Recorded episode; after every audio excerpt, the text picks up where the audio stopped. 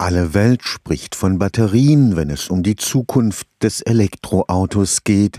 Was aber ist mit den Motoren? Tatsächlich braucht man keinen sündhaft teuren Tesla S, um mit einem Elektrofahrzeug selbst PS-starke Konkurrenten an der Ampel stehen zu lassen. Ein rasanter Kavaliersstart ist bei Elektromotoren quasi serienmäßig eingebaut.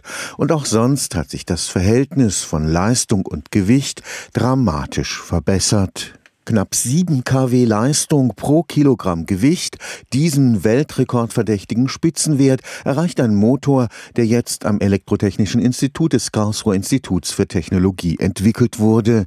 Dafür braucht man Hochleistungsmagnete im rotierenden Teil des Motors und auch ein Elektromotor muss gekühlt werden. Im Wesentlichen geht es dabei um eine sehr effiziente Kühlung der Statorwicklung, also der Kupferwicklung in dem nicht rotierenden Teil, also im stationären Teil des Motors. Und das ist so eigentlich der Schlüssel, um diese hohen Leistungsdichten da erreichen zu können. Zusammen natürlich auch mit hocheffizienten Elektroblechen, aus denen diese Maschinen aufgebaut sind. Also da gehört viel zusammen, damit man diese hohen Leistungsdichten tatsächlich erreicht. Professor Mark Hiller ist Experte für die elektronische Steuerung von Elektromotoren.